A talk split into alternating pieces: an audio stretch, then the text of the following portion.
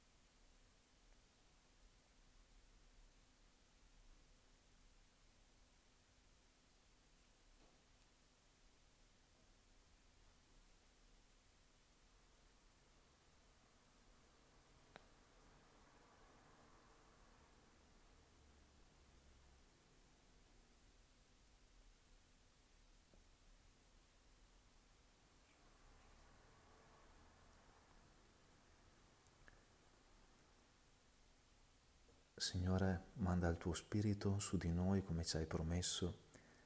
Vieni, Santo Spirito, scendi su di noi, scendi sulla nostra vita, scendi sulla nostra umanità, a volte stanca, scombussolata.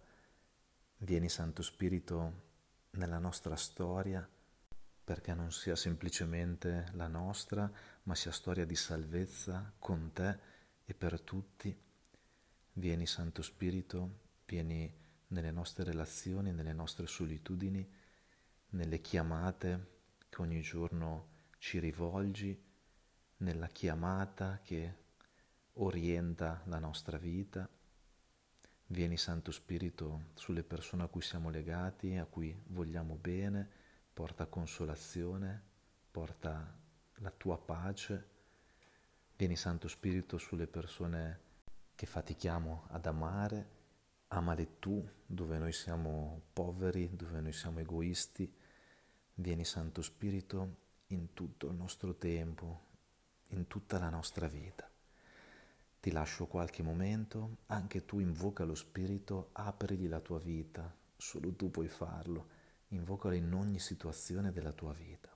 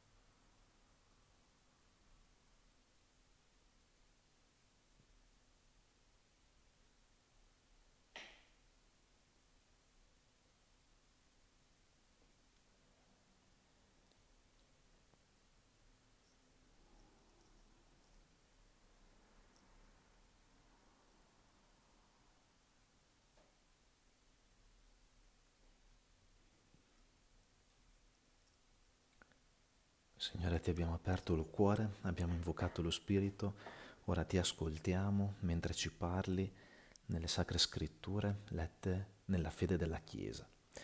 Siamo nel Vangelo di Giovanni al capitolo 11, dal versetto 45 fino alla fine del capitolo e poi nel capitolo 12 il primo versetto e i versetti dal 9 al 13. Molti dei giudei che erano venuti da Maria alla vista di ciò che egli aveva compiuto, la risurrezione di Lazzaro, credettero in lui. Ma alcuni di loro andarono dai farisei e riferirono loro quello che Gesù aveva fatto. Allora i capi dei sacerdoti e farisei riunirono il Sinedrio e dissero, che cosa facciamo? Quest'uomo compie molti segni.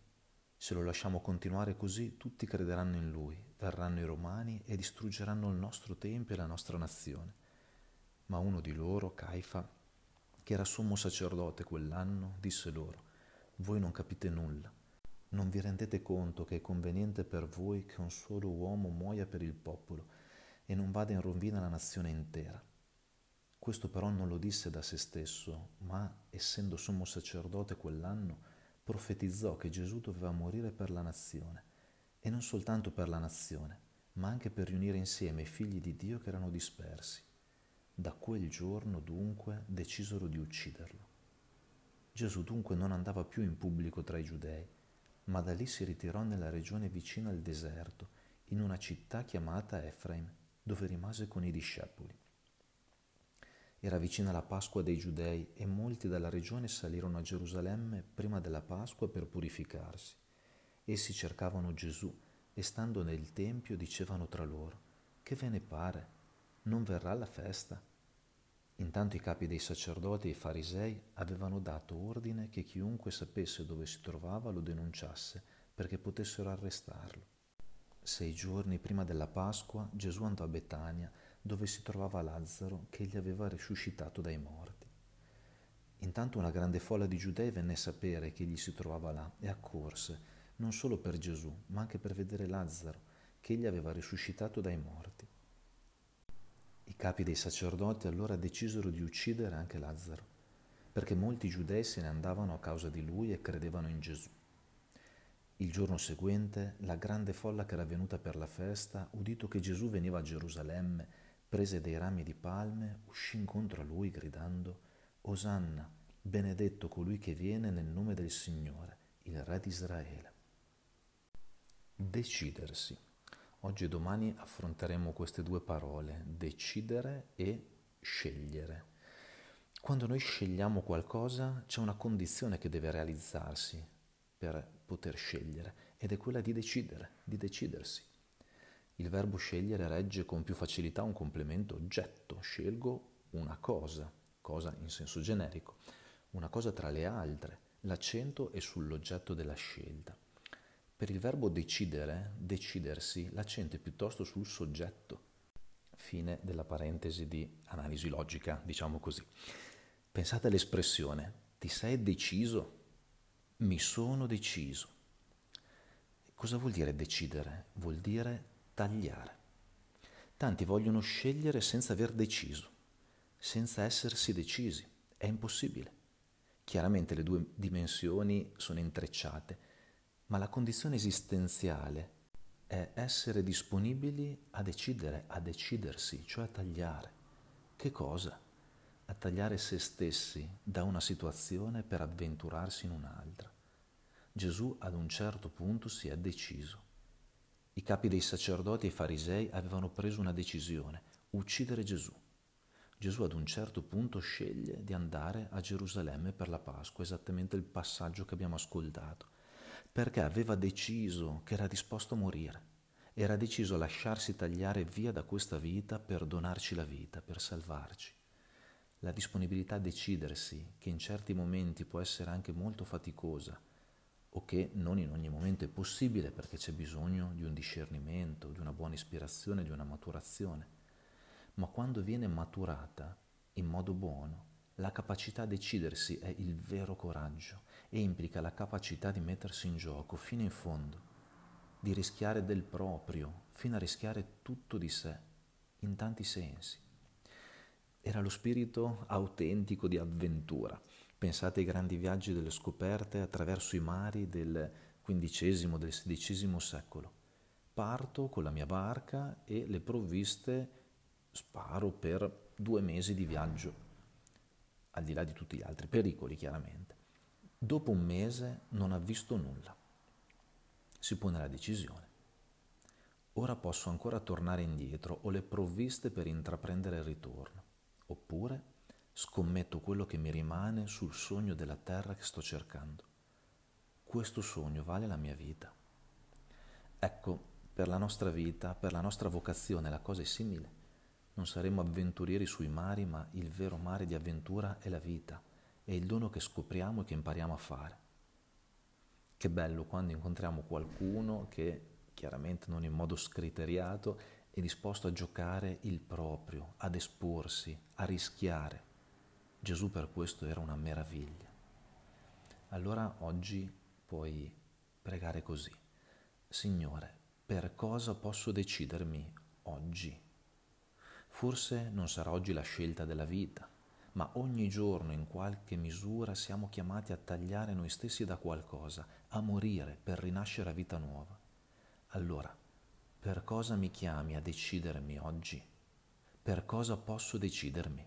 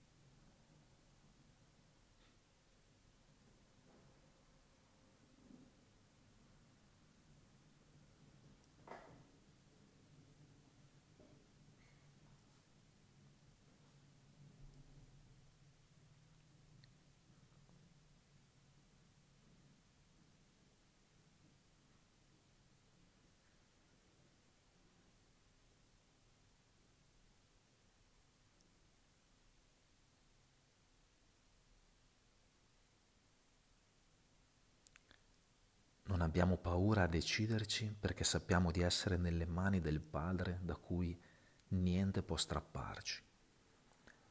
Padre nostro che sei nei cieli, sia santificato il tuo nome, venga il tuo regno, sia fatta la tua volontà, come in cielo così in terra. Dacci oggi il nostro pane quotidiano, rimetti a noi i nostri debiti, come anche noi li rimettiamo ai nostri debitori, e non abbandonarci alla tentazione, ma liberaci dal male.